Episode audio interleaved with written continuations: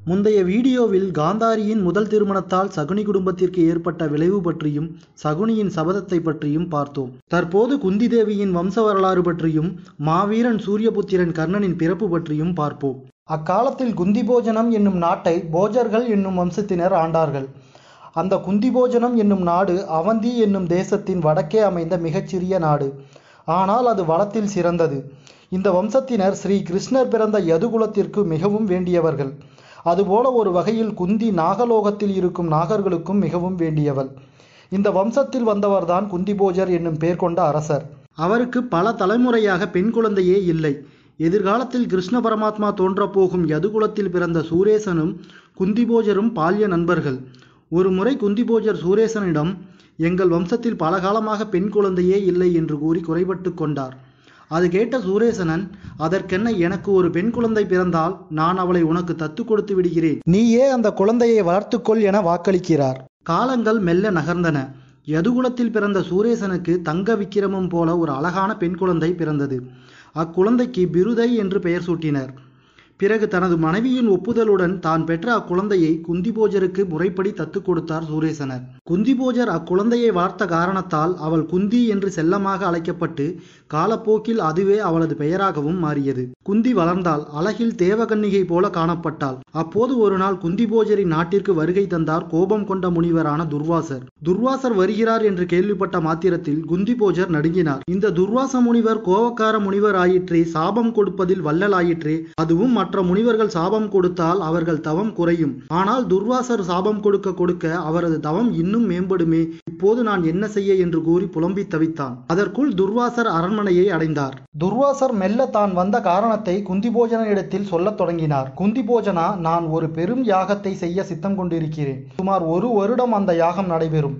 அதற்கு உனது உதவி தேவை என்றார். மேலும் தெய்வீகத்தன்மையுடைய உனது வளர்ப்பு மகள் குந்தியை எனக்கு யாகத்தில் உதவ அனுப்பிவை என்றார். அது கேட்ட குந்தி போஜனன் அதிர்ச்சி அடைந்தார். துர்வாசரின் கோபத்துக்கு பயந்து இறைவனின் மீது பாரத்தை போட்டுவிட்டு அவரிடம் குந்தியை அனுப்புவதாக கூறிவிட்டு சென்றார். குந்தி புறப்பட்டு துர்வாசரின் கால்களில் விழுந்து வணங்கி தனது சேவையை மகள் போல அவருக்கு செய்ய தொடங்கினாள். அதனால் அவர் மனம் மகிழ்ந்தார். துர்வாசரின் யாகமும் நல்ல முறையில் குந்தியின் உதவியால் முடிந்தது.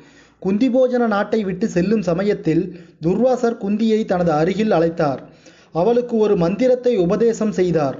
குந்தியும் பயபக்தியுடன் அந்த மந்திரத்தை கேட்டு நன்றாக உள்வாங்கிக் கொண்டாள். பிறகு குந்தியிடம் துர்வாசர் மகளே இந்த மந்திரம் அதீத சக்தி வாய்ந்த அபூர்வ மந்திரம். இதனை நீ எந்த தேவனை நினைத்து கொண்டு உச்சரிக்கின்றாயோ அப்போதே அந்த தேவன் உனக்கு முன்னால் தோன்றி ஒரு குழந்தையை வரமாக கொடுப்பான்.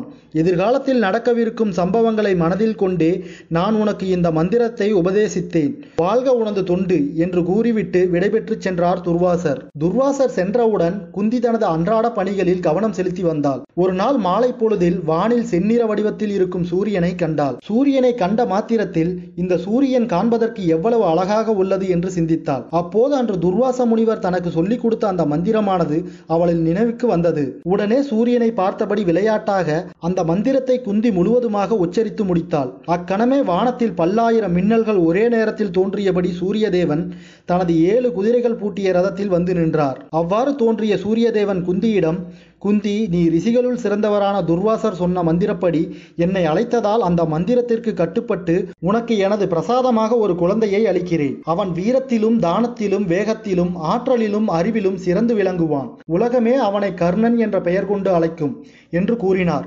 அப்படி சூரியன் கூறிய மறுகணத்தில் குந்தியை சுற்றி பெரும் ஒளிவட்டம் உருவானது. அவளது கைகளில் அந்த சூரியனைப் போலவே பிரகாச முகத்துடன் ஒரு ஆண் குழந்தை தோன்றியது. அக்குழந்தையின் உடலில் கவசமும் அதன் இரு காதுகளில் குண்டலங்களும் காணப்பட்டன. அது கண்ட குந்தி வியப்படைந்தாள்.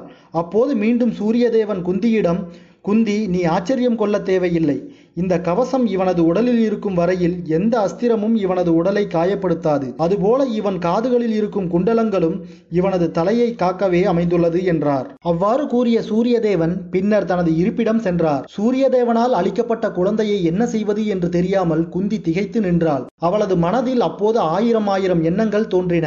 ஒரு பெரும் மனப்போராட்டத்திற்கு ஆளானாள் அவள். ஒரு பக்கம் குந்தி நீயோ இன்னும் திருமணம் ஆகாதவள் அப்படி இருக்க உனது இந்த குழந்தையை நீ என்ன செய்ய போகிறாய்?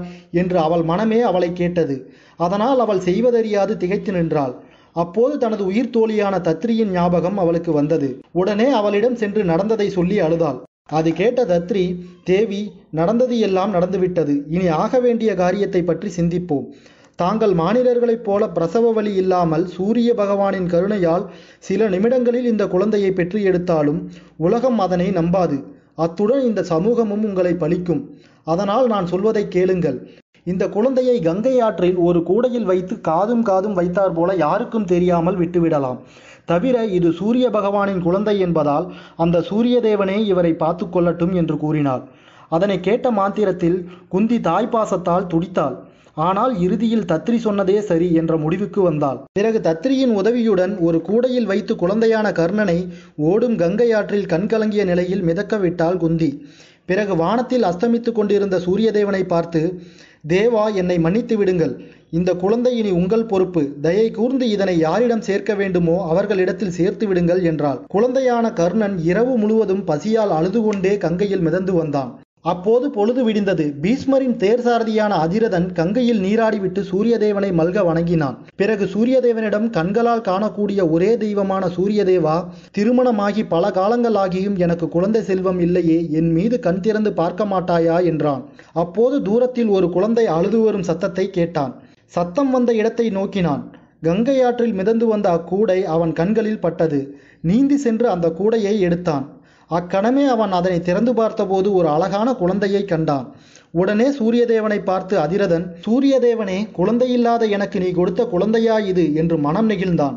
உடனே அக்குழந்தையை எடுத்து சென்று தனது மனைவி ராதையிடம் கொடுத்தான். அத்துடன் கங்கை கரையில் நடந்த விவரங்கள் அனைத்தையும் தனது மனைவியிடம் பகிர்ந்தார் அதிரதனின் மனைவி அக்குழந்தையை கண்ட மாத்திரத்தில் மகிழ்ந்தாள். அவளது கவலைகள் எல்லாம் பறந்தது. தானே அக்குழந்தையை பெற்றது போல கொஞ்சினாள். பிறகு அந்த குழந்தைக்கு கர்ணன் என்று பெயர் வைத்து அழைத்தாள் ராதை. ஆனால் அங்கு வாழ்ந்த மக்கள் அனைவரும் கர்ணனை ராதேயன் என்று அழைத்தனர். ஆனால் மறுபக்கம் இவ்விஷயத்தை அறியாத குந்திதேவி சில காலம் தான் செய்த தவறை எண்ணியபடி யாரிடமும் அதனை பற்றி சொல்லாமல் வருத்தத்துடன் காணப்பட்டாள். பிறகு அவளே தன்னைத்தானே மெல்ல மெல்ல தேற்றிக்கொண்டாள் அப்போதுதான் அஸ்தினாபுரத்திலிருந்து பீஸ்மர் குந்திபோஜனை பார்த்து பாண்டுவிற்கு அவர் மகளை திருமணம் செய்து வைக்கும் எண்ணத்தில் தனது பரிவாரங்களுடன் வந்தார். பீஷ்மரின் எண்ணத்தை அறிந்த குந்திபோஜனன் மிகவும் சந்தோஷம் கொண்டான். தனது மகள் குந்தியை அழைத்தான். அவளிடமும் பீஸ்மர் வந்த நோக்கத்தை சொல்லி அவள் அபிப்பிராயத்தை கேட்டான். அதற்கு குந்தி தந்தையே உங்கள் விருப்பமே எனது விருப்பம் என்றாள். அது கேட்டு மகிழ்ந்த குந்திபோஜன் பீஷ்மரிடம் முழு சம்மதம் தெரிவிக்க உடனே ஒரு நல்ல நாளில் பாண்டுவுக்கும் குந்திக்கும் திருமணம் நடந்தேறியது. அத்துடன் பாண்டு மாத்ரா நாட்டு இளவரசியான மாந்திரியையும் இரண்டாவதாக திருமணம் செய்து கொண்டான். அடுத்த வீடியோவில் அஸ்தினாபுரத்தில் அரியணை ஏறுவதில் பாண்டு மற்றும் திருதராஷ்டிரனுக்கிடையே ஏற்படும் பிரச்சனை பற்றியும் இறுதியில் யார் அரியணை ஏறினார் என்பதை பற்றியும் பார்ப்போம். நன்றி நண்பர்களே இந்த வீடியோ உங்களுக்கு பிடிச்சிருந்தா லைக் பண்ணுங்க கமெண்ட் பண்ணுங்க. மறக்காம சப்ஸ்கிரைப் பண்ணுங்க. உடனுக்குடன் எங்கள் வீடியோவை காண அப்படியே பக்கத்தில் இருக்க பெல் ஐக்கான ப்ரெஸ் பண்ணுங்க.